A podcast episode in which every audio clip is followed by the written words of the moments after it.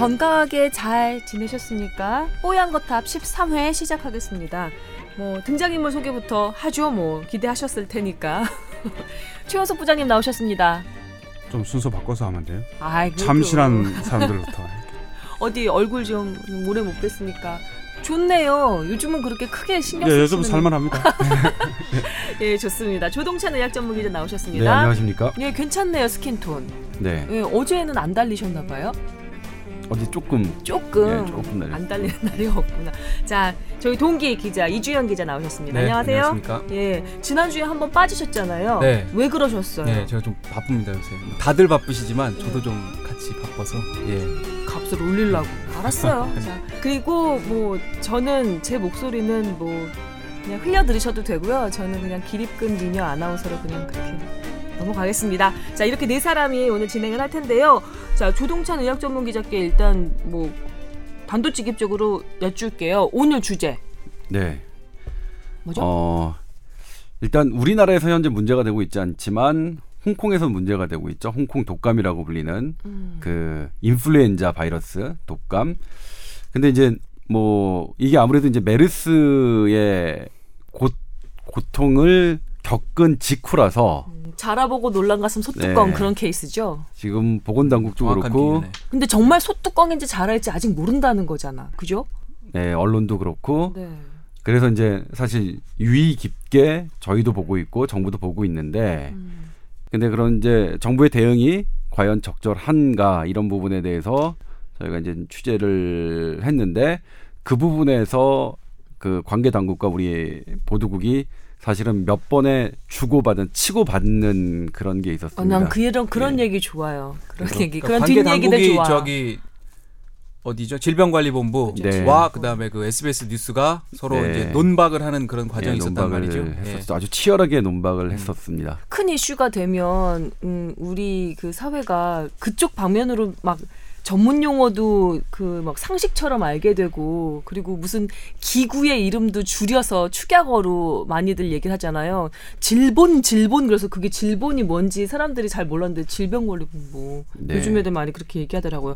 어, 한 며칠 전에 실시간 검색어로 꽤 높이까지 올라오는 걸 봤어요. 홍콩 독감 네. 그다음에 막 홍콩에서 뭐 수백 명 사망 이런 네. 얘기 실검에 많이 올라온 거 봤는데 이게 또 무슨 뒷얘기가 있나 보네요. 일단 홍콩 독감부터 짚고 넘어가야 될 것 같은데요. 네, 홍콩 독감은 1968년도에 홍콩에서 시작돼서 전 세계로 퍼진 어그 감그 독감 바이러스의 한 종류를 얘기하는데요. 네. 지금은 이제 그런 명칭을 쓰진 않습니다. 어떤 지역 명칭, 그러니까 이를테면 뭐 지금 메르스 같은 경우에 미들 이스트 이렇게 했지만 음. 어 이 독감에 대해서는 무슨 뭐 멕시코 독감이다, 뭐다 이렇게 하지는 않아요. 어떤 스페인 독감도 있잖아요. 예, 그러니까 스페인 독감도 스페인에서 처음 어. 발견해서 그렇게 당시 에 명명을 했는데, 그러니까 명명법을 얘기를 하자면 이제 바뀌었다는 거죠. 예, 예전에는 이제 그 H1 뭐 N1 이런 네, 식으로. 그런 식으로. 왜냐면 예전에는 스페인에서 생겨서 그 스페인에서 생긴 발견 처음 발견돼서 스페인의 이름으로 붙였는데 음. 나중에 이제 알고 보니까 그게 원래 다른 나라에서 있었는데 스페인에서 처음 우리가 안 거다 음. 이런 식의 개념이 도입된 거거든요.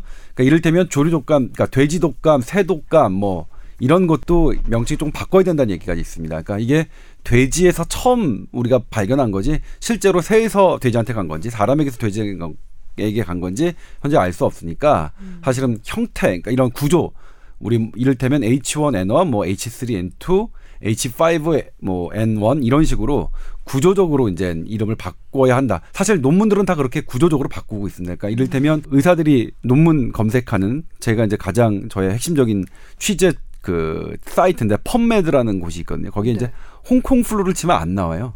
아, 아예 안 예, 나와요. 예, 안 검색이 안 잡혀요? 되고 어. 홍콩 플루의 구조식인 H3N2를 넣고 검색해야 이제 관련 연구 자료들이 나오거든요. 아, 그러니까 홍콩에 아주 지역적인 특성이 있는 그런 독감은 아니다. 이런 다른데 다른 지역에도 좀 발견되는 그런 독감이다. 이런 예, 현재? 현, 현재 음. 홍콩에서 이제 근데.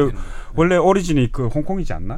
홍콩 독감. 네. 그건 그 다른 그렇죠. 지역에도 있었는데 홍콩에서 발, 발견된 변이가 첫, 있었겠죠. 첫 발견이 됐다 이런 스페인보다는 덜 억울하겠네요. 홍콩 분들은. 그래도 네. 오리진이 홍콩이었으니까. 네. 그래서 아 그러니까 스페인도 마찬가지입니다. 그러니까 지금 어, 진짜? 예, 그러니까 이 홍콩도 뭐냐면 걸- 어.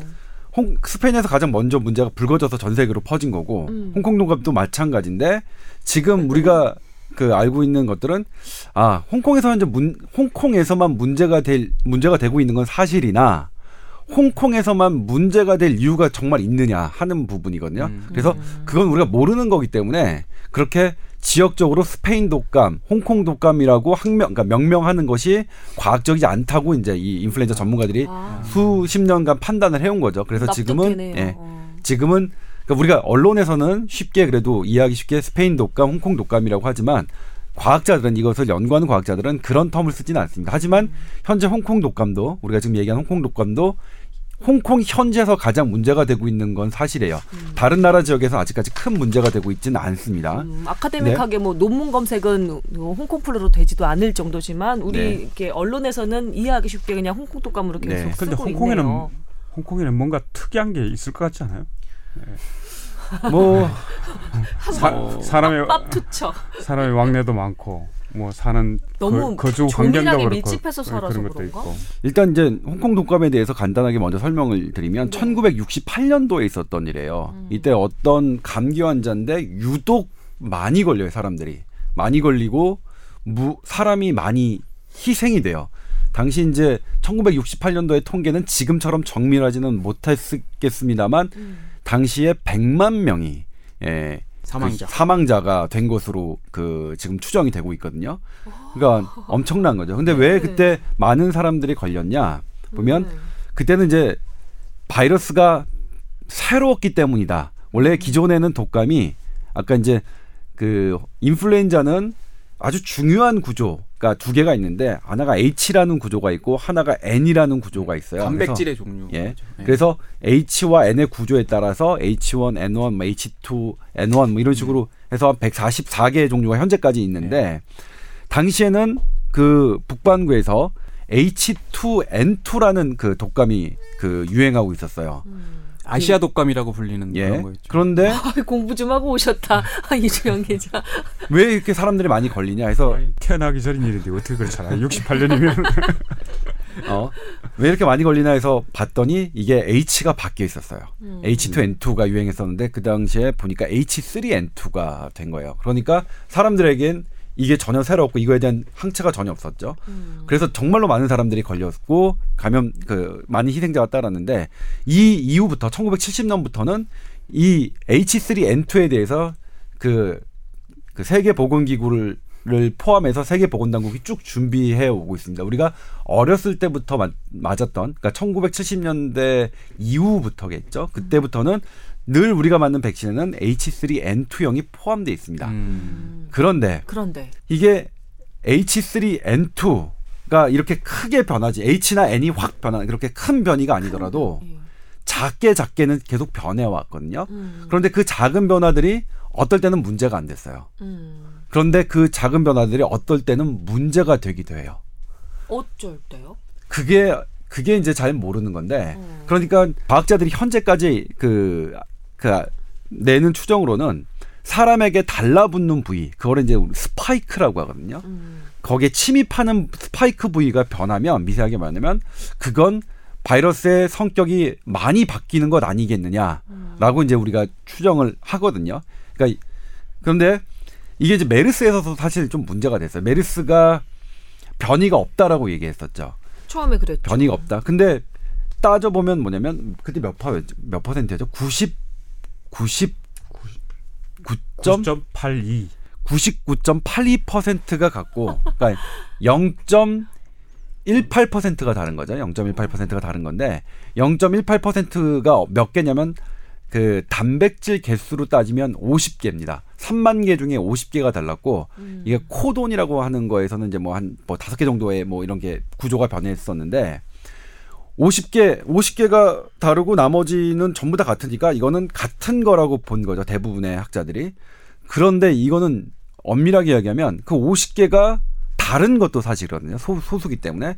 근데 이게 어떤 특징을 내- 나타내느냐는 그거에 따라서 이거를 중요한 변화라고도 볼 수 있고 중요하지 않은 변화라고도 볼 수 있는데 음. 보건당국은 그 50개의 변화를 중요하지 않은 변화라고 생각해서 변이가 없다라고 얘기한 거고요. 음. 그다음에 다른 일부의 학자들은 50개지만 그게 스파이크의 변화이기 때문에 이 변화가 어떤 영향을 미치는지는 지켜봐야 한다는 게 일부 학자의 주장이었는데 음. 그 뭐냐면 단정적으로 변이가 없다, 변이될 가능성이 매우 낮다까지는 우리가 받아들일 수 있는데 당시에도 변이가 없다, 분명히 50개가 다르긴 다르니까요. 음, 음. 그렇게 얘기한 부분은 과학적이지 않다는 평가가 많았죠. 음. 이 그거에 대해서는 이론이 별로 없었습니다. 네, 저기 얘기를 이어가기 전에 우리 그거 얘기 하- 짚고 넘어갑시다. 인플루엔자 바이러스 있잖아요. 우리 독감 일으키는 독감류를 일으키는 인플루엔자 바이러스의 대변이 소변이가 있다면서요. 네. 예, 그래서 뭐그 대변이 경우에는 뭐 대유행 큰 희생 따르고 소변이 같은 경우에는 뭐 그냥 좀 이렇게 좀 뭐랄까 별큰 아까 저기 조 기자가 말씀하셨던 것처럼 크게 뭐 대응하지 않고 그냥 넘기는 경우도 있었고 뭐 이랬다면서요. 네. 그러니까 메르스 같은 경우에는 소변이일 것으로 생각을 했었던 거잖아요. 네. 그죠? 그, 소변이도 아주 의미가 없는 소변이로 50개 해석을 정도니까. 한 거죠. 변이가 거의 아니라고 판단할 정도의 변이라고 음. 이제 질병관리본부는 얘기하는 그런. 거죠. 아, 그러니까 변이 그 변이가 어. 작은 변이고 음. 동시에 어떠한 기능상의 변화를 이끌지 못할 만한 어. 변화다. 그러니까 음. 양 양적으로도 그렇고 기능적으로도 그렇게 판단한 거고요. 음, 유의미하지 않은 변화였다. 네. 어. 근데 요거 개수는 소, 소량 0.18%가 변한 건 그러니까 양으로 되게 적게 변했다는 건 누구나 인정하는 건 이거는 팩트니까. 근데 그렇죠. 결과 해석이 조금 다른 건데 음. 이게 기능적으로 전혀 없다라고 하는 게 이제 보건당국의 설명이었고 아니 아직 모른다. 기능적으로 어떻게 바뀔지는 시간을 두고 봐야 된다는 게 이제 다른 학자들의 주장이었던 거죠. 음. 그래서 지금 이- 예, 홍, 홍, 홍 콩 독감 같은 경우도 같이 연결시켜서 얘기를 해보자면 그러니까 이제 어떤 독감 같은 경우에도 대변이는 뭐냐면 이게 구조가 왕창 H 뒤에 붙는 숫자가 바뀌거나 N 뒤에 붙는 숫자가 바뀌면 그건 대변이가 되는 거잖아요. 네, 그렇죠. 그렇게 완전히 바뀌고 누구나 부인할 확- 수 없을 아니, 부인할 수 정도로. 없을 정도로 구조가 확 바뀌고 기능 그러면 기능도 기능이 바뀌는 건 이제 확 감염을 시키는 거겠죠. 음. 그러면 뭐 대변이 그래서 대변이에 대해서는 논란이 없어요. 이의가 없어. 이의가 없어요. 그런데 소변이에 대해서는 이의가 음. 없어요. 이게 작게 보내 변했는데 음. 이게 한 만 명, 한 만 명을 정도를 더 감염시켰어요 예년보다. 그러면 이거는 의미 있는 변화라고 봐야 되는지, 아이 만 명 정도 갖고 왜 그래? 그거는 원래 그럴 수 있는 거잖아. 이렇게 볼 수 있는 건지. 그래서 소변이에 대해서는 논란이 조금 있습니다. 음. 아 그거 근데 늘. 감염자의 명수로 파악을 해요 그거를? 아니 그러니까 그게 없대니까요. 아 그 기준 그 자체가 아예 기준 없다. 자체가 어. 소변이에 대한 아. 이- 그러니까 이번에 홍콩 독감의 변이도 이 그 부분에 대해서 이제 정부와 저희가 아주 첨예한 그 음. 대립각을 세웠는데, 음. 그러니까 그 이- 조동천 기자의 주장은 음. 이번 홍콩 독감에 변이가. 소변이가 있다. 음. 전문가의 이제 취재 결과 그런 음. 그런 예, 게 저희가 이제? 홍콩에서 왜 예년과 다르게 독감 사망자가 550명 정도를 넘어섰거든요. 예, 579명이라고 네. 보고가 돼 있네요. 예. 음. 그게 이, 조금 더 늘어서 아마 583명 정도까지 제가 확인했는데 그래요? 예. 그게 이제 어떤 무슨 왜 홍콩에서 갑자기 예년과 다르냐? 특히 2003년 사스 공 사스에서도 홍콩은 사스를 거쳐갔던 홍콩에서의 사망자보다 지금 1.8 8배 정도가 더 많은 거거든요. 음. 왜 그러나에 따라서 사람들이 이제 관심을 갖게 됐어요. 그래서 홍콩에서 하고 있는 사람들의 검체를 이제 세계 여러 나라 과학자들이 분석을 했죠. 기존 바이러스와 뭐가 다른가 봤더니 어 달랐어요. 달랐어요. 일단 예. 어. 뭐그 일단 그 2014, 15년 그러니까 지난 겨울이죠. 네. 지난해 우리가 예방 접종을 맞았던 H3N2형과 조금 달랐어요. 음. 다른 건 세계보건기구도 인정을 해서 음. 아 이게 미스매치다, 매- 미스매칭이다. 백신이 미스매칭돼서 이게 사람들이 그 항체가 없었어. 어, 항체가 예 음. 없어서 이게 많이 걸리고 그 걸린 사람도 증세가 심해졌다 이렇게 돼서 네. 세계보건기구가 이번에는 바꿨습니다. 2015-16 시즌 음. 겨울 시즌에는 독감 백신을 그걸 좀 반영을 해서 스위스랜드 그러니까 스위tzerland라고 하는 이제 스위스에 있는 에서 이렇게 우리가 채취한 검체를 얻은 H3N2형으로 바꿨어요. 이걸로는 커버가 될 것이다라고 얘기를 한 건데 음. 근데 지난 6월 24일 날 미국에서 발표된 역시 논문에서 또 다른 결과가 나왔어요. 뭐냐면 음. 지금 그러니까 작년 것과도 다른 거는 이미 뭐 다 인정한 거니까 다 그 맞는데 음. 지금 세계 보건기가 대응책으로 내, 내놓은 그 2013년도 스위스 형과도 비교해 봤더니 사이트 B, 그러니까 이게 독감의 어떤 한 특정 부위에서 몇 군데가 다른 게 확인됐어요. 그걸 발표를 했거든요. 근데 이제 이게 이거에 대한 이제 이거는 요거는 팩트고 이거에 대한 해석을 어떻게 하느냐? 일단 우리나라 보건 당국은 네. 약간의 변화는 인플루엔자는 늘 있어 왔던 것이기 때문에 이건 변이라고 할 수 없다.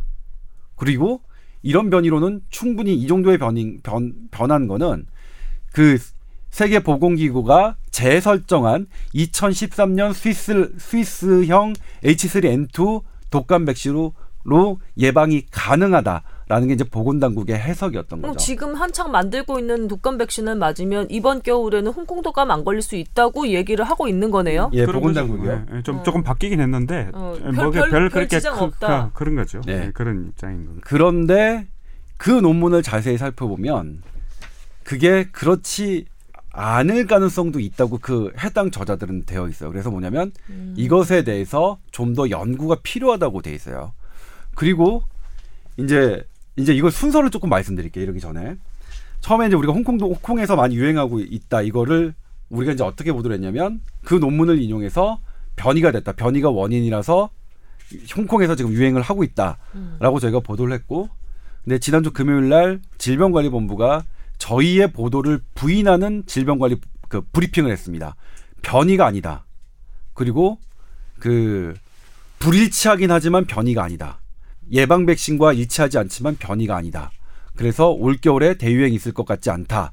그리고 또 하나 중요한 게 얘기한 게 음. 독감은 공기 전염이 되지 않는다. 이렇게 브리핑을 했습니다. 네. 그러니까 요약을 하면 홍콩 독감 공기로 전염되지 않고 변이 아니고 하지만 예방 백신 불일치 한 건 맞다. 음. 근데 이번 새롭게 바꾼 그 세계보건기구가 바꾼 독감 백신으로는 커버가 가능하고 음. 대유행하지 않을 것이다 이렇게 한 거죠. 그러니까 일 얘기로 하면 우리 SBS가 보도한 것을 정면으로 반박하는 브리핑이 된 거죠. 네. 근데 우리가 이제 그날 정부 브리핑을 반박하는 보도를 했습니다. 약간의 그 뭐랄까 기싸움 같은 느낌도 드는데 네. 일단 예, 어떤 내용 어떤 내용이었나요? 공기 전염 안 된다는 것을 공기 전염 된다라고 전면 정면으로 우리가 부딪혔고요. 그 다음에 이, 이 부분 변이 변이가 있다. 어 어쨌든 작은 부분의 변이라도 변이는 변이다. 다른 건 다른 거니까. 음. 그리고 이것에 대한 영향은 어떻게 지금 현재 알 수가 없다. 그러니까 맞을 수 있다. 그 보건 당국의 말처럼 이게 별게 아닌 변이라서 아주 작은 변화 변화라서 네. 그냥 세계보건기구가 설정한 올해 홍콩 독감 백신에 그냥 예방이 될 수도 있지만 음. 하지만 아닐 수도 있다. 왜냐면 그거는 현재로서 실험된 게 아니기 때문에 이번 약간 변이된 걸 가지고 이번 어 이번 백신이 효과가 있는지가 실험된 게 없기 때문에 음. 통상적으로 보면 비슷하면 예방되는 확률은 분명히 있어요. 인- 예, 있어요. 예, 예. 그리고 부분 면역이라는 것도 있기 때문에 물론 이제 미스매칭 되더라도 독감 예방 주사는 안 맞는 것보다는 맞는 게 낫습니다. 예, 제가 이전에도 이전에도 제가 말, 늘 예. 말씀드렸지만 예. 그렇지만 대비하는 입장에서는 이런 작은 변화가 우리 사회에 어떤 영향을 미칠지 사실은 되게 보수적으로 최악의 시나리오를 가상해서 대비해야 되는 정부의 이런 대응 태도는 맞느냐는 걸 저희가 좀 하나- 짚은 거죠. 예, 네. 하나 생각이 나는 게 지금 메르스 때문에 이 난리를 친 게 애초에 보수적으로 대처를 하지 않았기 때문에 에, 이, 이, 이렇게 사달이 난 거였잖아요. 네. 근데 그렇게 해서 한번 데이고 난 다음에 또 다시 이렇게 괜찮다, 뭐 별 문제 없을 것이다 라는 대응을 해서 더 큰 문제라는 입장 아니신가요? 네. 제가 이제 요거 이제 우리 최현석 부장은 실시간으로 제 보고를 받으니까 이제 아, 그 취재 과정을 아시죠. 이걸 어떻게 추적이 됐냐면 그 취재 과정에서 중간에 정부 브리핑을 보고 이제 그 사실은 그 전날 밤에 기자들에게 이제 뿌렸어요. 내일 이런 이런 브리핑을 할 것이다. 변이 없고 불일치하지만 대유행 없고 음. 뭐다 커버된다라는 내용을 그 전날 밤에 보건복지부에서 이런 이런 내용으로 브리핑을 할 것이다라고 했는데 음. 그걸 보고 어 대한 바이러스 학회에서 저희에게 이제 저희에게 전화를 건 거예요. 이게 말이 되냐? 이런 브리핑을 정부가 하려고 하는데 아. 자 우리가 자료 다 줄 테니까 보도해라. 이렇게 해서 사실은 시작된 거예요. 그러니까 제가 그, 그리고 일본에서는 어디서 소스를 얻어와가지고 그런 발표를 했던 거죠? 그, 저기, 관련 그, 뭐라, 그, 질병관 어, 어디? 예, 질병관리본부죠. 질병관리본부 말고 저 조동찬 기자한테 우리가 바이러스 학회. 줄 테, 아 네. 바이러스 학회. 예, 대한 바이러스 음, 학회입니다. 대한 예. 바이러스 학회에서 학회에 의뢰하지 않고 그러면 어떤 근거로 질본에서는 괜찮다고 그렇게 반박 자료를 내, 내려고 그걸? 대한 바이러스 학회도 모르겠다는 입장입니다. 나중에 저희 보도가 나간 다음에 음. 정부의 브리핑을 반박하는 보도가 나가고 난 다음에 질본에서 대한 바이러스 학회에 왜 어떻게 된 거냐 이렇게 확인을 했는데 음. 보도 이전에는 그런 결정을 내리기까지는 대한 바이러스 예, 않았대요. 의뢰하지 아, 않았다는 게 어, 확인됐고 그다음에 여기서. 조금 짚어봐야 될 게 있는데 네. 질병관리본부에는 인플루엔자 바이러스과가 있습니다. 독감을 주로 하는 그 해당 과장님이 있는데 네. 그 과장님이 브리핑을 하지 않았어요. 그러면 브리- 그 다음에 오케이 그분이 좀 바쁘셨나 출장 가셨나 그렇다면 호흡기내과 바이러스가 있거든요. 네. 호흡기내과 바이러스 과장님도 등장하지 않으셨어요. 그럼 브리핑 때 누가 브리핑을 하셨냐? 네. 결핵과 에이즈 백신, 에이즈를 담, 도맡아서 지난 10년, 10여 년간 하셨던 과장님이 브리핑을 하셨어요. 그러니까 질병관리본부에서도 브리핑하는 전문성이 그러니까 1, 2, 3이라고 삼순위 했다니와 정도. 3순위의 선생님이 하셨고 그리고 그분은 제가 안, 아, 저는 이제 그 당시에 얘기했는데 그분은 예전에 한 5년 전에 결핵에 대해서 저랑 아주 밀착 그 취재를 같이 하셨던 분이에요. 어. 그러니까 사실 당시에는 결핵에 대해서 질병관리본부가 조금 이게 그 막 소란해지는 것을 싫어할 때인데 네. 그 과장님께서 저한테 이거는 그래도 결핵 우리 문제니까 음. 왜냐면 우리나라 절핵 잠복균자가 1,500만 명이나 되니 음. 이거는 어떻게 좀 이런 부분을 부각시켜 주십시오 해가지고 질병관리본부 당시 질병관리본부 수장이 반대했음에도 불구하고 저한테 어. 이렇게 내- 내부로 자료를 주고 해서 어. 인터뷰를 해주셨던 분이라서 네. 저도 그분을 이렇게 대놓고 이렇게 막 바로 반박하는 보- 기사를 쓰는 게 되게 부담스러워서 개인적으로 껄끄러웠는데 음. 그 보도가 나, 나간 다음에 그 과장님이 바로 전화를 주셨습니다 저한테 뭐라고? 이게 제가 말씀드린 게 뭐한데 사, 저는 사실 잘 아시겠지만 인플루엔자 바이러스를 오래 연구한 사람이 아니라서 어. 그 브리핑 때 제가 어떤 얘기들을 잘못했는지 솔직히 그 명확하게 잘 모르겠고 음. 우리도 이제 뭐 논의를 해야겠지만 뭐조 기자도 그런 부분에 대해서 만약 잘못된 게 있으면 앞으로도 허심탄회하게 조금 지적해달라. 근데 오. 문제는 뭐냐면 저희 보도가 나온 다음에 네. 질병관리본부에서 완전히 큰 뭐 이를테면 난리가 나서 음. 아마 조 기자님한테 조 기자한테 많은 뭐 전화가 갈 거고 음. 많은 뭐 저기가 갈 거다. 뭐 험난한 이제 과정이 예상될 거다라고 이제 해주셨어요. 그래서 네. 아무튼 질병관리본부에서도 그런 과정이 있었던 거죠. 나름 그러니까 아주 매끄럽지 않은 브리핑이었던 거죠. 그러면 보면. 그러니까 전문 담당 분과들은 그 브리핑을 피하고 싶었었 다고 의심할 수 있겠네요. 네, 사실은 1순위, 2순위 그 음, 전문 담당 분과 제가 뭐냐면 그거를 해당 어떤 그 교수님한테 그렇게 회피했다는 얘기를 들었어요. 우리가 아 진짜 예. 아. 어, 해당 담당 과장님들은 그 나 그렇게는 못하겠다고 회피했다는 얘기를 들었는데 물론 이제 저건 그건 들은 내용이라서 네. 우리가 기사화지는 못했지만 네. 분명히 그런 정황이 의심되고 그다음에 맨 마지막에 실제로 브리핑 하셨던 부분이 분은 저에게 직접 음. 본인도 예상치 못했다. 내가 브리핑 자리로 나갈지는 그 정말 전날까지도 몰랐고 브리핑 하는 순간까지도 내가 브리핑을 하게 될지는 몰랐다고 말씀하신 거는 제가 직접 들은 거니까 음. 그건 말씀드릴 수가 있겠죠. 그래서 어쨌든 이렇게 공기 전염 안 된다. 그다음에 뭐 변이 아니다. 그다음에 충분히 대, 예방 가능하고 예, 뭐 백신 뭐 효과 있고 음. 이 대유행하지 않을 것이다. 저도 분명히 그때 우리 그 부장한테 얘기했지만 제가 취재했어도 한 바로도 우리나라에서 크게 대유행이 일어날 것 같지는 않아요. 음. 그럴 확률이 높아 보이진 않아요. 그러니까 이미 홍콩과 우리나라에서 일주일에 7만 명이 오가는데 음. 저는 들어와도 우리나라에 분명히 들어왔다고 생각하고 우리나라는 뭐 그냥 뭐 그냥 왠진 모르지만 음. 괜찮게 지나갈 것 같은데 우리에겐 김치가 있잖아요. 참 그, 예, 예, 그렇죠. 죄송합니다. 네. 그런데 그럼에도 불구하고 이걸 준비하는 그 정부 보건당국과 학계와 병원들은 어떻게 해야 되느냐?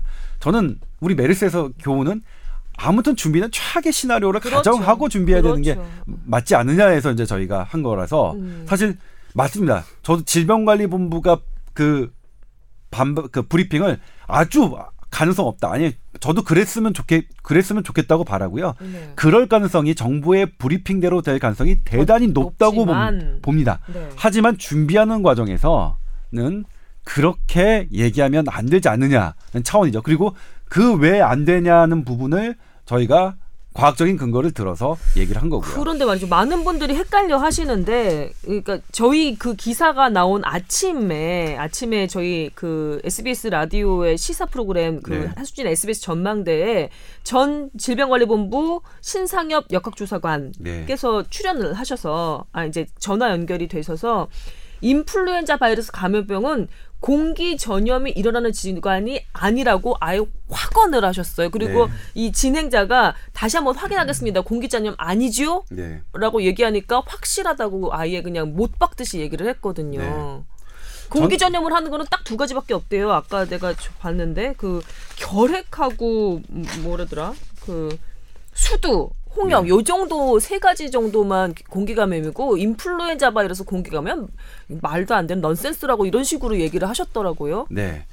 제가 이제 이번 그러니까 취재를 저는 이제 누구에게 묻느냐 되게 중요하게 생각하고 사실 이 보도를 저희는 보도하기 전에 알고 있었습니다. 아. 한수진의 그 선배가 진행하신 전망대에서 음. 그신 교수님께서 그렇게 말씀하셨다는 걸 부장과 저는 알고 있었습니다. 음. 알고 있음에도 불구하고 우리가 이것 이것조차 부인하는 그러니까 우리 전망대에서 같은 프로그램에 같은 회사의 프로그램에서 얘기했던 내용을 부인하는 것을 그 보도하기까지 과정이 어땠냐면 음.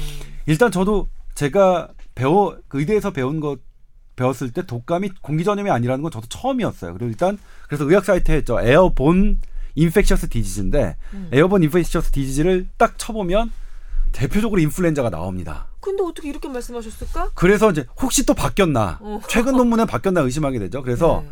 제가 이제 대한바이러스 학회에 의뢰해서 인플루엔자에 대해서 가장 설명을 잘하실 수 있는 선생님을 소개시켜 주십시오. 그랬더니 두 분을 소개시켜 주셨습니다. 네. 우리나라에서 그러니까 이 두 분이 있는데 그 두 분이 인플루엔자에서는 우리나라에서 최고권이기 때문에 음. 이두 사람의 얘기는 어떠한 사람도 이게 없어. 반박할 수 없다. 이 어. 사람은 어쨌든 뭐 직접 가장 권위가 있는 사람이라서 음, 음, 그 중에 한 분을 어렵게 섭외가 돼서 했습니다. 어떻게 생각하십니까? 네.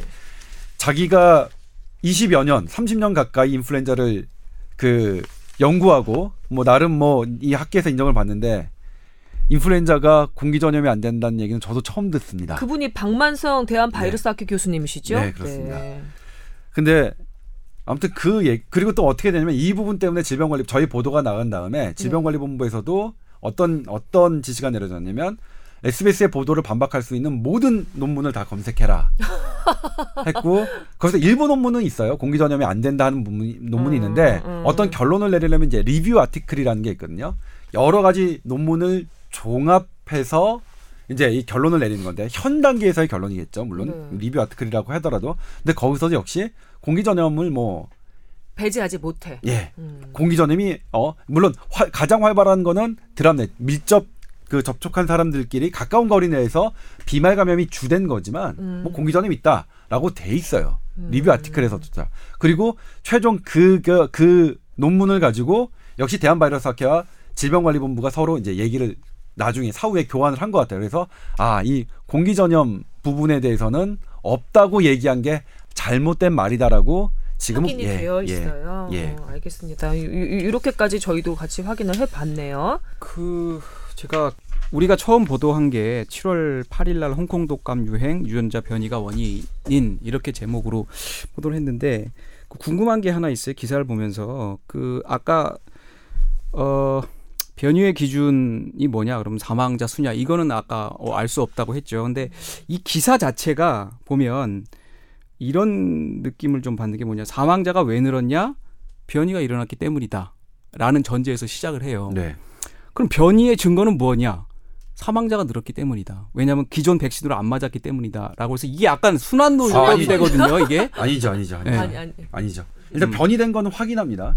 그래서 그 변이냐 네. 아니냐가 지금 논란의 기준이 되는 그러니까 뭐냐면. 얘가 네. 제가 제 계속 말씀드리지만 음. 변이가 됐느냐 안, 안 됐느냐는 논란의 여지가 없어요. 작은 변이가. 근데 아, 그거에 그렇죠, 대한 그렇죠. 그거를 변- 그거에 대한 해석입니다. 음, 음, 음, 그렇죠. 음. 해석이 다른 거예요. 해석이. 근데 우리는 뭐냐면 그 변이를 사망자와 관련성이 있게 해석을 한 거고요. 음. 음. 정부는 음. 사망 그것과 관련 관리 없게 업계 해석을 이, 해석을 이거. 포인트다. 그렇죠. 이거 네, 포인트다. 그렇죠. 어, 예. 그렇군요. 음. 그러니까 그거 그거는 변하지 않습니다. 몇 개가 보냈고 어느 사이트 비에 몇 개가 변했고는 음. 이미 그 밝혀지는 거니까 그건 딱 나오는 거니까. 그것과 이것이 관련이 딱 있다는 거는 그러면 뭘로 그러면 증명을 할 수가 있는 거죠? 아 그거는 모르겠어요. 그거는 저 제가 음. 그러니까 그러니까 백신이 지금까지 예. 쓰던 백신이 듣지 않았기 예. 때문에 그러니까 그거 지금 이제 올해 간접 증거인 거죠. 예. 때문에 우리 정부는 정부는 뭐라 그랬죠? 사망자가 홍 어쨌든 현상적으로 홍콩에서 사망자가 많이 나왔잖아요. 예. 500 사스 그럼 때보다 더 정부의- 많이 정부- 정부 는 뭐라고 했냐면 홍콩? 홍콩은 우리나라와 달리 음. 이 독감 예방 접종률이 낮아서 생긴 일이라고 얘기했죠 브리핑 때.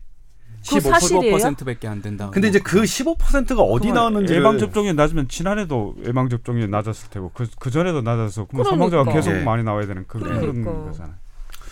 그러니까 그 부분은 그래서 예. 그 기사에 그 보면 도, 부분은 돌연변이를 우리가 이제 그 돌연변이가 있었다라는 예. 부분을 근거로 돌연변이를 확인한 미국 연구팀은 세계보건국에 이 사실을 보고했다라고 네. 기사에 나와 있어요. 네. 이 미국 연구팀이 어디예요? 필라델피아 연구팀입니다. 그러니까 필라델피아 대학, 대학 예, 예. 의대의 예, 연구팀이 예. 변이를 이제 확인한 거고, 네. 근데 그 변이도 네. 그러면 우리가 지금 얘기하고 있는 그 일정 그 일정 부분의 그 네. 어, 작은 부분의 그, 그, 변이를 이제 예, 뭐라고 거죠. 했냐면 이제 정확하게 하면 싱글 무테이션이라고 했거든요.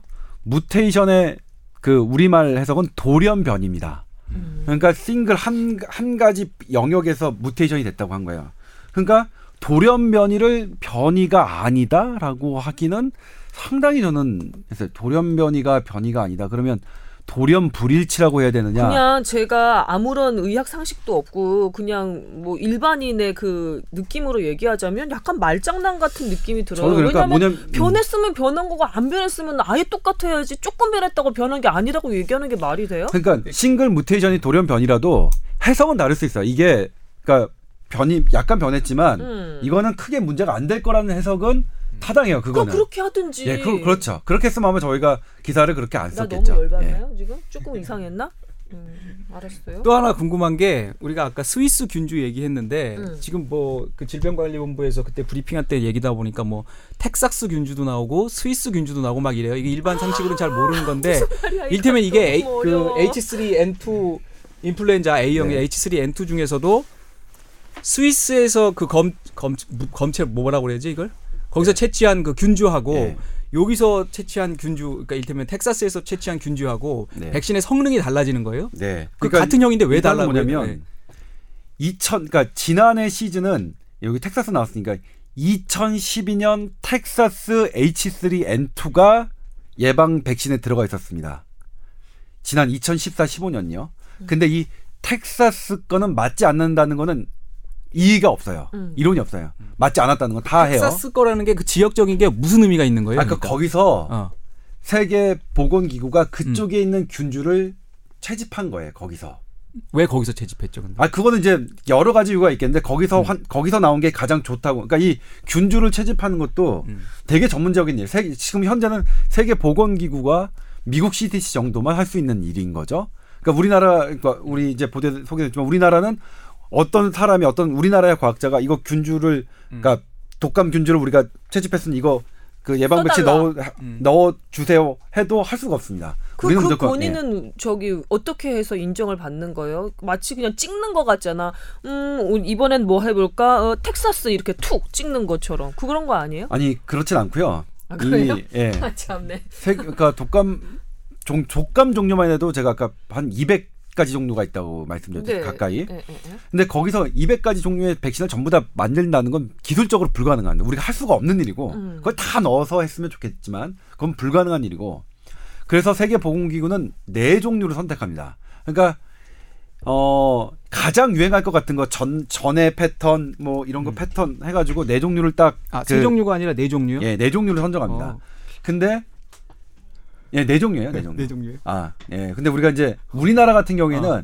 그 중에서 그러니까 네 종류에서 음. 세 종류를 추천을 해줘요. 기술적으로 음. 왜냐면 음. 네 종류를 만들 수 있는 회사가 있고 음. 세 종류를 만들 수 있는 회사가 있어서 음. 세 종류를 만들 수 있는 국가에는 세 종류만 딱 해줘요. 음. 원래 선정은 네 종류로 하는데. 음, 음. 그러니까 우리나라는 네 종류를 만들 수 있는 백신이 아니라서 우리나라는 세 종류이기 세 종류만. 때문에 기사를 이걸 다 일일이 쓰려면 어려우니까 이렇게 한 거예요. 그러니까 저는 음, 그래서 음. 방송 기사에 늘 그 아쉬움이 이런 거거든요. 그러니까 알고 있는 지식을 다 쓸 수는 없어요. 그러니까 음. 시간이 짧아서. 아무튼 그런 음, 부분이 있고 음, 음. 어쨌든 우리나라는 세 종류고 어. 원래는 네 종류고 어, 어. 뭐 이런 이런 근데 WHO가. 그 텍사스를 선정하는 거는 예. 근데 가장 이야기를 듣고 보면 예. 그 종류가 140 몇 가지? 144가지가 어, 또- 또- 이론적으로 가능한 예, 거죠. 이론적으로 가- 16개, 아, 9개니까. 그, 그게 가능하다는데 결국 그 세 가지 네 가지 이렇게 아주 적은 숫자를 갖다가 뭐 현실적인 이유가 있겠지 그렇게 정하는 이유는 있을 거라고 추측이 되지만 어쨌든 그 세 가지 정도나 네 가지 정도를 정해준다는 이야기는 이것만 해도 충분히 방어가 가능하다 네 그리고 범용성이 있다 이런 예, 이야기 맞습니다. 아닌가요? 예 맞아요. 예. 그렇게만 해도 범용성이 있고 그리고 그렇게 해왔을 때 분명히 이렇게만 해왔는데도 효과가 있었다는 거죠. 음. 그러니까 지금 뭐냐면 미스매칭 됐다고 해- 하더라도 이 음. 독감을 되게 나쁜 거라고 독감 예방 백신을 나쁜 거라고 얘기했으냐? 아닙니다, 아닙니다.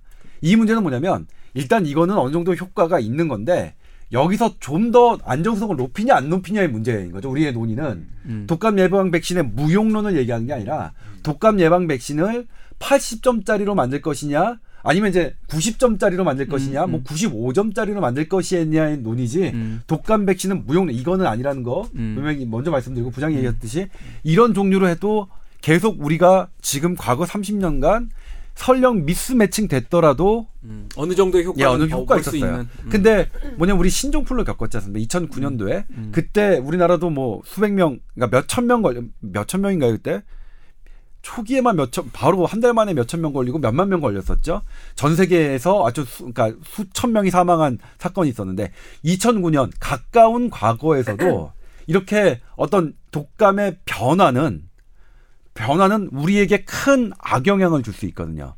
그러니까 지금은 예전처럼 아이 뭐 독감 변해서 아 우리가 많이 죽, 죽어도 할 수 없는 거지라는 개념은 아니지 않습니까? 그래서 지금은 뭐냐면 우리가 조금의 변화도 신경 써야 되는 그 정도의 이제 우리가 그 개념이 생긴 거지 않습니까? 그러니까 그 차원의 문제입니다. 우리가 그래서 그러니까 텍사스 균주, 스위스 균주 얘기는 둘 다 효과가 있는데 일테면 텍사스 균주는 좀 덜 효과가 있는 그 거고 지금 변하는데 덜. 적합한 딱 거고 맞- 스위스 균주는 음, 딱 맞는 이를테면 음, 음. 더 맞춰서 음. 더 현재 시점에 맞춰서 업그레이드 시킨 건데 음.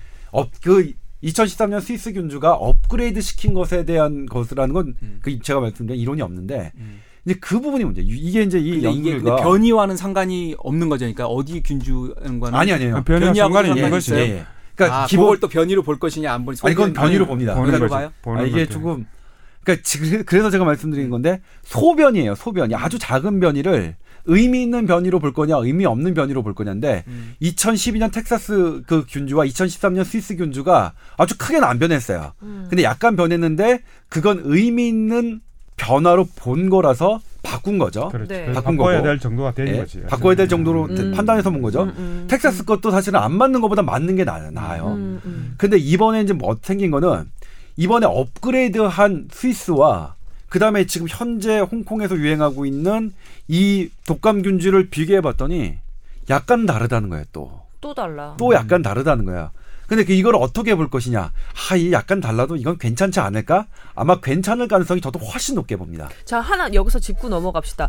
홍콩 사람들이 이미 맞았던, 그러니까 지금 걸려, 그러니까 홍콩 독감 막 걸려 있잖아요. 네. 홍콩 사, 그 사람들이 이전에 맞았던 그 백신은 그 텍사스균 그 네. 검체로 한 거인 거죠. 우리나라도 그걸로 맞았습니다. 전 세계 모든 사람이 그걸로 맞았습니다. 음, 예. 그러면 우리가 지금 걱정이 우리나라로 올 것 같아서 저 걱정하는 요 요 그 시기가 지금 가을 겨울인 거예요? 네.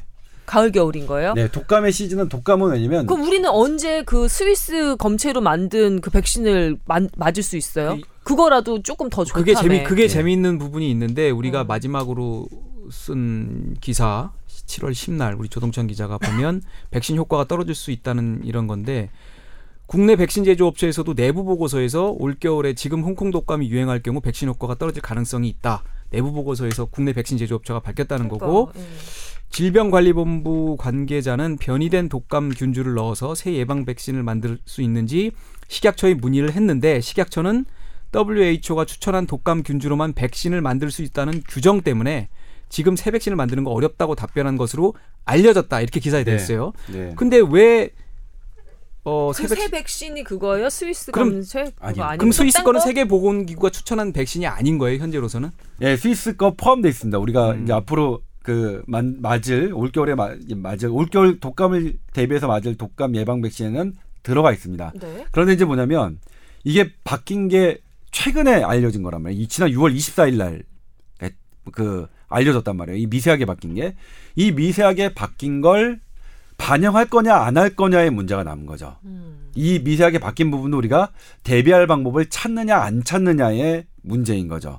근데 지금 일단은 요 약간 바뀐 걸 어, 큰 문제 아- 안 일어났으면 좋겠죠. 정말로 안 일어났으면 좋겠어요. 그러니까 저도 안 일어날 거 같은 생각이 더 우세하긴 하지만 네. 그럼에도 불구하고 그거에 대한 문제가 생길 가능성을 염두에 두고 어떤 대비책을 어떤 조금이라도 준비해 놓느냐 아니냐는 조금 차이가 있을 거라고 보는 거죠.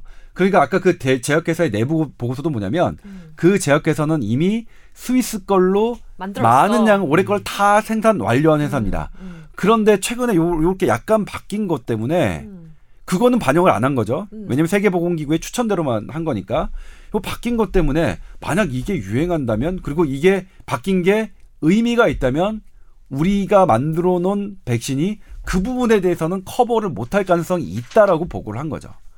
그걸 알려 제대로 알려줘야겠네요. 그냥 이거 역시 그냥 시청자의 한 사람 같은 느낌으로 얘기를 듣자면 부인할 수 없는 사실 하나는 독감 백신은 안 맞는 것보다는 맞는 게 낫다. 네. 그리고 텍사스 검체 거보다는 이번에 새로 어, 새로 만든 스위스 검체 거 지금 다 스위스 기준으로 만든 거 그 지금 이미 다 만들어 놓은 거 그게 네. 조금 더 커버할 가능성이 높다. 네. 그것도 부인할 수 없는 거고 그리고 앞으로 이 조금의 변이가 그 백신에 반영이 되든 안 되든 그거는 추후에 다시 네. 정보를 이렇게 제공을 하면 될 것 같고 그다음에 상황이 이렇게 되었으니 국민 여러분께서는 알아서 잘 판단을 하시고 지금 우리가 한 조금 변이된 거는 막을 만한 백신이 없는 상태일 수도 있으니 뭐 네. 개인 위생을 좀 더 철저히 하시라 이렇게 말씀드리는 것까지가 예. 정답일 것 그렇게까지 같은데. 이렇게 얘기 안 하더라도 음. 약간의 변이가 된 건데 사실은 그렇지만 이거는 크게 문제가 될 가능성이 없어 보이고 그리고 현실적으로 사실은 지금 만들어진 백신을 다 바꿀 수는 없거든요. 그러니까. 이미 왜냐면 세계보건기구가 올해 2월에 그거를 추천을 다 한 거거든요. 음. 근데 그 약간 일부분이 바뀌었다는 거의 보고서는 6월 24일 날 발표가 되는 거란 말이에요. 음. 그러니까 사실은 이거는 누구의 잘못도 아닌 거예요. 음. 그러니까 세계보건기구가 이게 뭐 이렇게 하려고 잘못하려고 한 건 아니고, 그러니까 지난 제가 이제 이거 통계를 봤는데 지난 13년 동안 독감의 미스매치가 이- 그 여섯 차례나 있었어요. 여섯 차례. 음. 이게 근데 이 여섯 차례도 뭐냐면 비난할 수 없는 게 세계보건기는 얼마나 그 석학들이 그거를 잘 맞추게 하려고 했는데도 불구하고 이게 바뀌는 거는 어쩔 수가 없거든요. 인플루엔자 바이러스만큼 잘 바뀌는 바이러스가 없거든요. 음. 어 그래서 그렇게 된 건데 이번에도 사실은 우리 보건당국 제약회사 세계보건기구 모두 저기 한 건 아니죠. 근데 전 의미를 둔 게 뭐냐면 음. 제약회사에서 이렇게 우려할 정도로 내부 보고서까지 이렇게 만든 상황에서 우리 전 국민에게 전혀 걱정 없다라고 얘기하는 거는 음. 변이 없고 뭐 아무 문제 없다라고 얘기하는 거는 이거 메르스 초기에 정부 브리핑을 보는 것과 똑같은 느낌이 들어서 기시감. 예 대자뷰라고 하죠. 그래서 그런 그랬던 거죠. 어, 하나만 또 여쭤볼게요.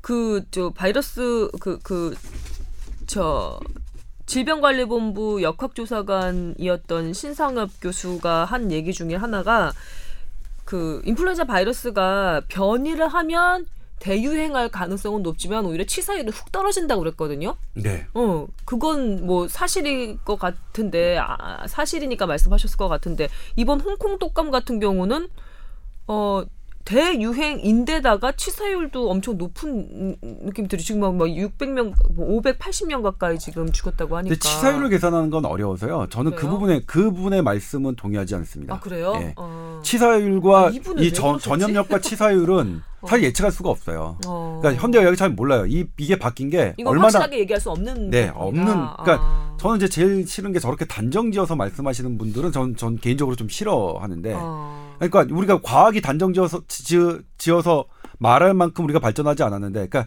여기서 이제 저희가 후기를 쓰시는 분들 중에 왜 이게 확실한 결론이 안 났냐 우리 그 뽀얀 거탑은 근데 뽀얀 확실한 결론이 안 나는 게 과학적 팩트이기 때문에 그렇습니다. 과학적 팩트가 확실하지 않기 때문에 팩트대로 현대 있는 것대로 하는 게 그러니까 확실한 결론이 나지 않는 게 저는 확실한 과학적 팩트라고 생각하거든요. 음. 그러니까 여기서 여기서 이제 그러니까 어떻게 단정지어서 얘기하는 건 그 저는 그 싫은데 이 부분 몰라요. 몰라요. 치사율 같은 경우에는 사실 기준에 따라서 얼마나 이게 달라지는데 이게 메르스 치사율도 우리가 저기 뭐 이렇게 막 정밀하게 따지지 않았지만 이 치사율을 뭐 이 그러니까 이 입원 기간에 따라서 걸린 지 얼마 만에 따라서로 볼 건지 음. 뭐, 뭐, 뭐 너- 연장시켜서 볼 건지, 그러니까 연장시키는 게 뭐 이 사람들이 메르스 후유증 때문에 포함되는 1년, 2년까지 본다면 아직 치사율 논할 때 아니거든요. 음. 이 완치 판정받은 분들도 후유증을 어떻게 될지 모르는 거니까. 음. 그래서 치사율만 하더라도 기준에 따라 좀 다를 수 있거든요. 그런데 거기다가 이 치사율, 전염, 전염률도 뭐냐면 우리가 확인된 것만 우리가 갖고 전염력을 판단하잖아요. 음. 그러니까 그 보균자 이를테면 증상이 없이 이렇게 나갔던 사람들 확인되지 못하는 거 나중에 후속 연구에서 그런 사람들까지 파악하면 전염 전염력 나중에 확 달라지는 경우가 있거든요. 음. 전염력과 치사율도 조차 불확실한데 어떤 변이가 일어나면 전염력은 노- 높아지지만 치사율은 낮아진다라고 단정짓는 거 저는 이거는 좀뭐 음, 문제가 있는 예, 발언이다. 그렇게 생각하지 않습니다 저는. 그, 근데 지금 그 홍콩 조금 그냥 일반인 입장에서 보면 홍콩이 지금 어쨌든 날씨가 더운 지방이잖아, 그죠? 근데 호- 그 여름철 우리가 지금 뭐 복, 복방구인데 여름철에 유행하는 이유는 뭐예요, 거기는? 막 그러니까 그 부분이 사실은 독, 감은 대부분 네. 겨울에 걸린다고 제가 이제 그 부분을 물어봤어요. 대한 바이러스학회 정식으로 요청을 했습니다. 홍, 일단 인플루엔자 바이러스는 고온 다습하면 떨어져. 떨어져요. 어. 그래서 우리가 겨울철에 가습기 막 하라는 게 습도 높이라는 게 음. 그것 때문이거든요. 근데 이제 뭐냐면 대한바이러스학회에서 어떤 답변을 주셨냐면 자기네들도 지금 문헌 검색을 했는데 홍콩에서 외부에서 별로 전염되는 것 같지는 않다. 고온 다습한 환경. 근데 거기서는 특징이 실내에서 에어컨을 켜고 아. 제습기를 하는 습관이 있더라. 아. 그래서 그게 확실하지 않지만 어떤 학자가 그거를 제시를 했대요. 그래서 주로 걸리는 게 실내 홈쇼핑이나 이런 데서 막 퍼지는 것 같다. 그러니까 아. 날씨- 낮고 건조한 환경이 유지 어떤 되는 거죠. 어떤 실내 공간에서는. 아. 그래서 그 부분이라는 답변을 제가 받았는데 그럼 그거에 대한 확실한 연구 결과가 있느냐라고 했는데 연구 결과는 없는데 한 홍콩 학자가 어떤 논문에서 그 가설로 가설로 이렇게 어, 제시한 거라서 제시한. 그래서 기사화하지는 못했지만 네. 그 부장이 지금 질문한 대답에 대한 바이러스 학회는 이렇게 답변 주셨어요. 그러면 지금 그게 이제 우리가 이제 바이러스 자체의 변이를 가지고 이제 어, 사람들이 많이 걸리고 사망자도 많이 나온다 이렇게 이제 이야기를 하는데 거꾸로 그러면 홍콩의 지금 어떤 환경 특정한 환경 자체가 바이러스가 이렇게 활동하기 좋은 환경이고 그러다 보니까 걸리는 사람도 많아서 감염되는 사람도 많아서 사망자도 높아진 거 아니냐 이런 생각을 할 수도 있는 거잖아요. 그건 아닌 것 같아요. 왜냐하면 네. 홍콩은 워낙에 고온 다습한 데고 출장을 가면 정말 에어컨 근데 없이 오늘 살 수가 없는데 근데 올해 우리가 홍콩을 안 가봐서 어떤 상황인지 모르지만 지금 에어컨 수가 에어컨은 이미 예전 몇한 20, 30년 그러니까 전부터 계속 홍콩에- 팡팡 틀고 있었어요. 홍콩의 거기는. 기후나 어떤 특정한 조건이 예년과 다를 수 있지 않냐 이런 이야기를 할, 수, 할 수도 있는 거 아닌가요? 기후가 좀 다르다. 그러니까, 예, 그래서, 예. 상황은 많이 변한 것 같진 않아요. 홍콩이 음. 갑자기 뭐 에어컨 보급 대수가 확 늘어도 이건 음. 같진 아, 않은데 확실히 뭔가 조금 바이러스가 변이를 하기는 한 모양이야. 그죠? 지금 사실은 의심- 저에게 제보를 해줬던 그 대한 바이러스 학회 소속 교수님들은 전부 다 그렇게 생각하고 있어요. 저처럼. 뭔가 예. 어. 아니 근데 그 결과가 미국 네. 이 팀- 연구팀이 예. 결과를 내서 그래요. 어. 사실 그 조금 변이가 있다고 이야기를 했으니까 예, 변화가 그거 있는데 확인된 된 거니까 그건 확인됐는데 그거의 기능까지는 음. 그 연구진도 파악을 못해요. 이게 진짜로 어떤 치명성을 더하는 건지 음. 아닌 건지의 기능에 대한 해석은 못했어요. 그러니까 그 부분에 대해서는 추가 연구가 필요하다 이렇게 이제 했고 뭐 그런 부분입니다. 그냥 정말 무식한 질문 한번 더 해볼게요. 지금 고온 다습하고 에어컨 환경이 홍콩에서 홍콩 독감으로 지금 500명, 600명 가까운 사람들이 지금 목숨을 잃고 있잖아요. 우리나라 예외일 것이다. 우리나라는 오지 않을 것이다라고 이렇게 음, 뭐랄까 좀 이렇게 낙관적으로 사람들이 보는 이유가 뭔가요? 그러니까 이미 왔어도 왔을 것이라고 생각하고요. 어. 그 다음에 음, 그렇지.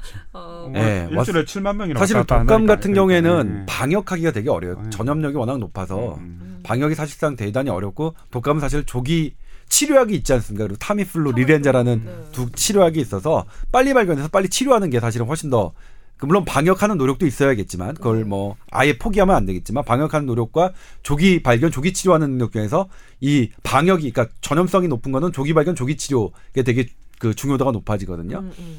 근데 안 들어왔겠느냐? 우리나라 것도 분, 그러니까 근데 이제 보고서로 되진 않았어요. 홍콩 이 홍콩에서 유행하는 것과 구, 구조가 되게 유사하다. 요런 것들이 뭐 확인됐대요. 근데 일단 문헌상으로 보고되지 않아서 제가 확실하게 말씀은 못 드리는데 네.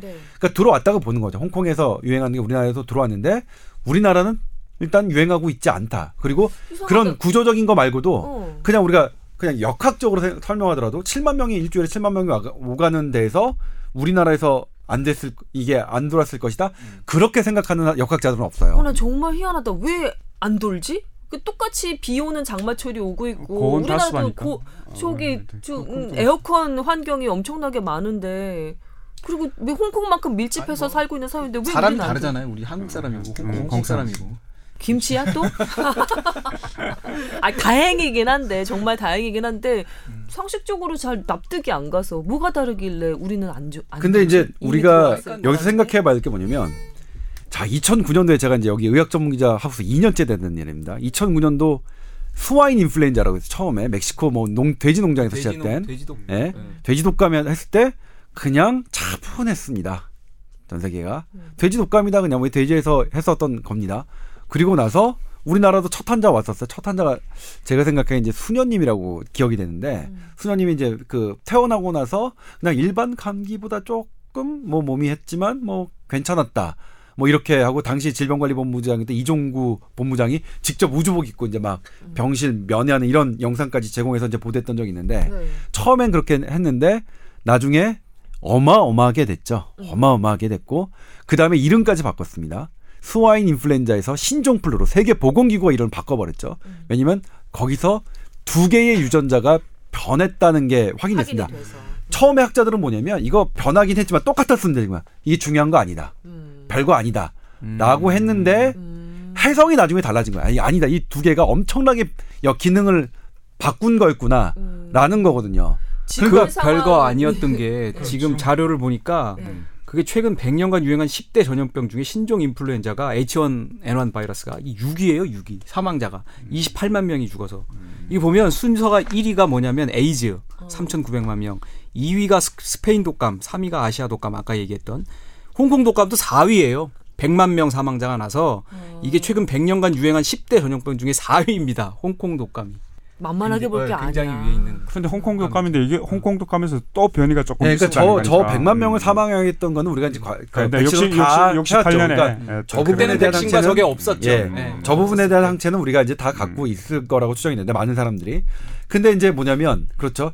이렇게 조금씩 조금씩 변한 예는 워낙 많아요. 워낙 많기 때문에 그냥 대수롭지 다 않게 끝났어요. 예, 대부분 그럴 텐데 어 근데 2009년 뭐 이런 이런 것처럼 약간 약간 변화가 어떠한 영향을 줄 수도 있기 때문에 네. 준비하는 입장에서는 아까 계속 누누이 말씀드리지만 그렇지, 그렇지. 예, 최악의 시나리오를 가상해서 준비하는 게 뭐가 나쁜 게 그리고 그게 정말로 큰 돈이 드느냐 어, 난 이해가 안 가. 정부의 대처가 보수적이면 보수적일수록 신뢰감을 얻기 좋을 것 같은데 왜 그 모든 정보를 가장 보수적으로 제공을 하면은 국민이 불안해서 마치 들끓기라도 할 것처럼 걱정을 하죠?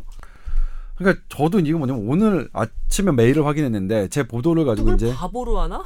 또 제약회사의 한 관계자가 제약회사에서 medical director를 하시는 분이 이제 저한테 메일을 보냈어요. 음. 그 부분 그 당신이 보도한 이 부분이 사실은 아닌데 전혀 변한 변한 게 없고 세계 보건기가 추천한 스- 스위스 2013년형은 다 돼 있어서 이렇게 이렇게 그 문제가 없는데 왜 그런 보도를 했느냐라고 해서 제가 이제 지금 팟캐스트에서 지금 말씀드렸던 내용을 다시 메일로 했어요. 그러니까 이게 아 이렇게 다를 수가 있나? 그러니까 이거 뭐냐면 그 회사 같은 경우에는 그분은 이제 다국적 음. 제약사인데 음. 그분은 이렇게 마이너한 변화를 그 회사는 그가 모를 건 아니겠죠. 이 마이너한 회사를 다국적 회사면 다 알고 있겠죠. 예. 네.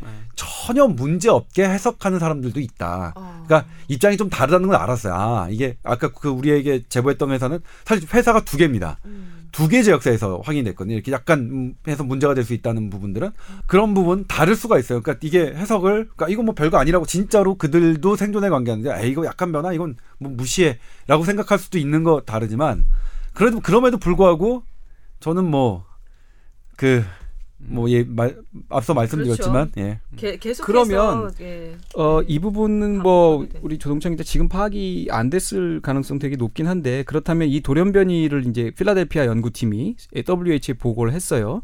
그럼 WHO는 그 후속 조치가 지금 6월이니까 뭐 한 달 조금 넘었는데 뭔가 어떤 절차로 후속 조치가 아, 후속 조치를 없나요? 받는다는 게 사실 현실적으로 불가능하다. 아? 불가능하더라고요. 예, 2월 달에 다 했고 백신 제조회사가 이미 아, 어, 미리 미리 나는 준비를 하는 거니까. 네. 이 네. 인플루엔자 바이러스 바이러스 그 백신 제조하는 그 과정이 늘 보면 사후 약방문 소 잃고 외양간인 것 같아요. 누, 뭔가 하나 창궐을 하면 그걸 반영해서 또 다음 걸 만들고 창궐을 하면 반영해서 다음 걸 그러니까 만들고 약간 그런 느낌이 있어요. 그. 바이러스라는 네. 놈이 이게 변이 속도가 엄청나게 빠른데 음. 그걸 이제 거기에 대해서 이제 예방을 하거나 이제 대처하는 것들은 어떻게 보면 delay가 지체가 있을 수밖에 음. 없잖아요. 네. 그런 것도 있는데 세계보건기구도 사실은 예를 들어서 뭐뭐 분기에 한 번씩 새로운 그 지침을 내려놓겠다 이렇게 할 수는 또 없는 부분들이 있는 거예요. 그러면 이거는 이제 사실은. 내년이나 이제 반영이 되겠네. WHO. 그러니까 이게 뭐냐면 반영이 이될 수도 반영이 있겠네. 되려면 그렇죠. 될지 안 될지는 반영되려면 모르는 거고. 이게 네. 막 유행을 한다면 지금 아, 아무래도 그러니까 사실은 얘기했죠. 성콩 독감이 500 몇십 명 583명까지 확인했다고 말씀드렸는데 우리나라 같은 경우에도 계절 인플루엔자 독감으로 사망하는 사람이 2010년 보고서가 가장 최신인데 거기 보면 연간 2,370명 정도거든요. 많은 거죠. 많은 일- 거예요. 일년에. 평소에 그러니까. 이걸 지금 아주 맞아. 큰 사안으로 볼 수는 있는 건 아니거든요. 근데 음. 이게 만약 음. 확또막 그 번진다면 음. 그때서야 바, 그러니까 사실은 그러니까 더 정확하게 말씀드리면 이게 아직 반영될 수 있는 후보인지 아닌지 아직은 모르는 거죠. 그조차도 음. 사실 아직은 잘 모르는 단계에 있는 건 맞습니다. 그러니까 주시하고 있는 관찰 예. 단계에 있는 예. 거죠 지금.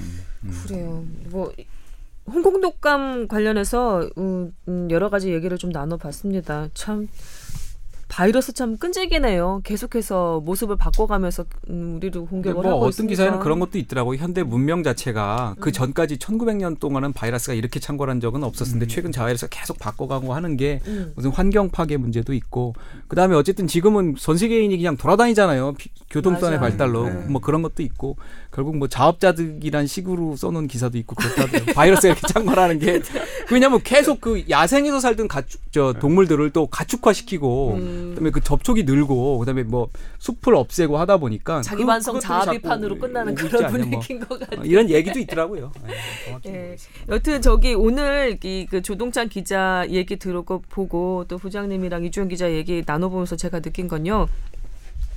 아 일단 이겁니다. 계속해서 그 의학 전문 기자로서 전투력을 잃지 않아야 되는 것 같고요. 그리고 메르스를 겪은 우리 그, 그 질본의 대처가 여전히 좀 실망스러운 거는 사실인 것 같네요. 음, 홍콩 독감 우리는 희망적으로 낙관적으로 봤듯이 별 무리 없이 넘어갔으면 좋겠고요. 또 메르스로 우리가 그 경험에서 교훈을 얻었던 것처럼 개인 위생 계속해서 예, 잘 지켜가면서 보내야 될 것 같아요. 또 처, 추가하실 분. 아 그리고 저 제약회사 그다음에 그 뭐 각종 그 의학 관련 학회들 바이러스 학회들도 그렇고 등등해서 우리 조동찬 기자한테 제보를 많이 해주십시오. 아 예. 아 그리고 질보는 뭐에 대해서 좀 이렇게 좀 그 브리핑을 하려면 전문 담당 분과에 제대로 좀 의뢰를 하고선 브리핑을 해야 되는 거 아닌가라는 생각을 강하게 해봅니다. 마지막으로. 자, 이, 이쯤, 이쯤에서 또 박수 치면서 끝내볼까요? 예, 다음을 기억하면서 오늘은 여기서 마치도록 하겠습니다. 수고하셨습니다.